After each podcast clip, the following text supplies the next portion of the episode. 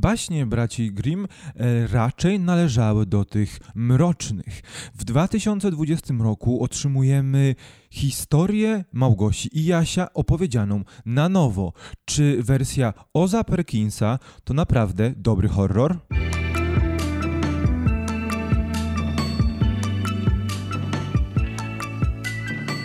Cześć, witam Was bardzo serdecznie i dzisiaj porozmawiamy sobie króciutko o filmie Gretel and Hansel, czyli Małgosia i Jaś. E, to film, e, który miał swoją premierę w Polsce 31 stycznia tego roku i na który bardzo czekałem, widząc jak wygląda zwiastun. No bo raz, e, jest to film Oza Perkinsa, mm, reżysera i scena, scenariuszopisarza, który zajmuje się głównie horrorami. Dwa, klimat tego filmu zapowiadał się bardzo w taki, bardzo mrocznie, bardzo folkowo mrocznie z całą tą e, wszechobecną złowrogą naturą. No i główną e, rolę w tym filmie grała Sofia Lillis, którą możecie kojarzyć na przykład jako Beverly z It. Co dostaliśmy w tym filmie? Na pewno jest to film spektakularnie dobrze wyreżyserowany. To znaczy. E, Perkins wiedział, jak chce nam pokazać ten świat. No bo tę historię znamy wszyscy. Jest sobie Jaś i Małgosia, e, para rodzeństwa, która w poszukiwaniu jedzenia trafia do chatki tajemniczej starszej kobiety, która okazuje się czarownicą, która chce ich zjeść. Tutaj jednak najważniejsze jest ten twist, że Wiedźma ma swój e, backstory, który przedstawia ją troszeczkę jako tą złowrogą siłę natury w ciele kobiety, a trochę niefortunne e, przygody z jej wczesnego życia powodują, że stała się taką, jaką jest.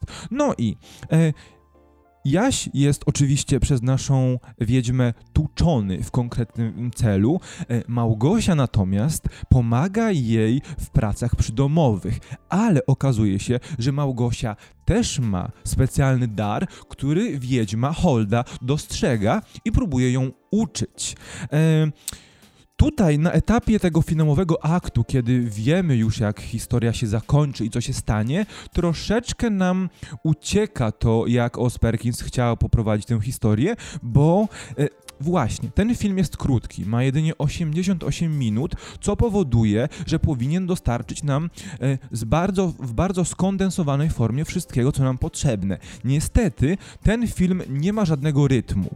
E, jest to film krótki, na którym można się nudzić, co niestety skreśla go z listy tych wszystkich filmów, które z czystym sercem mogę Wam polecić. Jednak przejdźmy teraz do tego, co jest faktycznie tak bardzo istotne w tym filmie, bo ten film ma taki bardzo teatralny obraz. On wygląda świetnie. Aktorzy przedstawiani są ciągle jako tylko wycinki kadru, bardzo często filmowani od dołu, aby pokazać tą przytłaczającą ich przestrzeń. Dwa, e, zabawy kolorami i kadrami są niesamowite. E, łączą, na, łączą nam się tam zimne kolory z ciepłem domowego ogniska. E, cała ta jesienna, a, jesienna, zimna, troszeczkę taka brytyjsko-szekspirowska aura, e, to połączenie oczywiście zimnych, zielonych kolorów z, brązu, z barwami brązu i pomarańczy, e, opadających liści.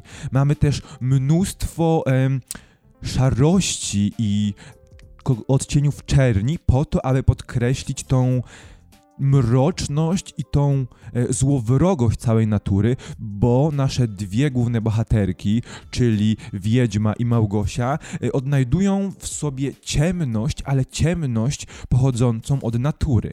E, jeśli chodzi natomiast o samego Jasia, no niestety jest to postać marginalna w tej wersji historii, bo jak opowiadał sam reżyser, on chciał pokazać tę historię przez pryzmat Małgosi i tego, jak ona, jak kobieta, musi, w, musiała w tych czasach, czasach zmagać się z tym, co ją spotkało. Oczywiście ten film ma jakiś taki mroczny wydźwięk feministyczny, co jest na pewno interesujące, bo Wiedźma wielokrotnie powtarza, że ona chce Małgosi wszystkiego, Małgosię wszystkiego nauczyć, żeby to ona decydowała, co się w przyszłości z nią stanie.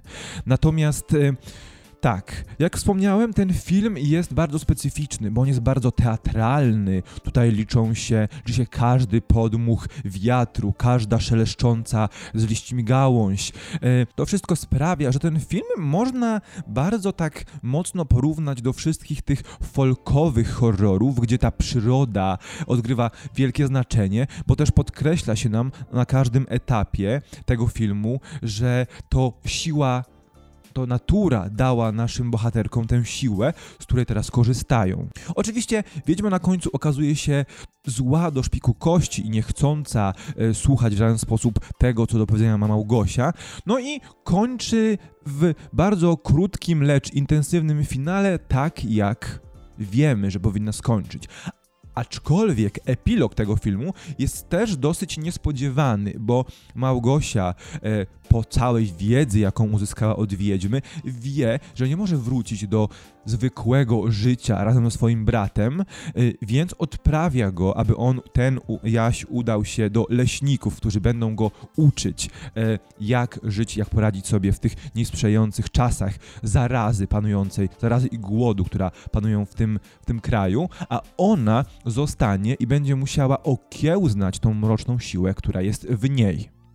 Podsumowując ten krótki materiał, e, Małgosia i Jaś to na pewno film, który niesamowicie przepięknie wygląda. Niestety, e, to jest jego największa zaleta, ponieważ ma pustki, e, fabularne pustki, bo to jest prosta historia, którą wszyscy znamy i nie dostajemy w niej nic nowego.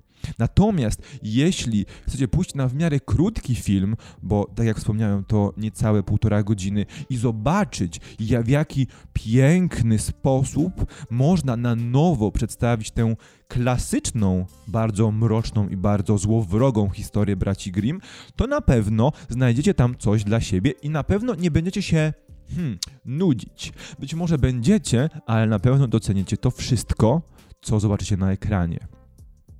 Teraz wasza kolej. Powiedzcie mi, czy branie na warsztat po raz kolejny takich klasycznych historii, jak na przykład Jaś i Małgosia i przetwarzanie je e, na nowy sposób w kinie jest czymś, co lubicie. Dajcie też znać, czy widzieliście Małgosię i Jasia, bo ten film przy budżecie 5 milionów dolarów zarobił już na świecie trochę ponad 7, więc zwrócił się, aczkolwiek nie przyciągnął raczej do kin takiej wielkiej grupy odbiorców. Pamiętajcie, żeby subować kanał, żeby dać łapkę w górę, no i zaglądajcie na nasze socjale, bo tam dzieje się sporo więcej. Pojawią się też informacje, co dalej z naszym projektem. Ja Wam dziękuję za dzisiaj.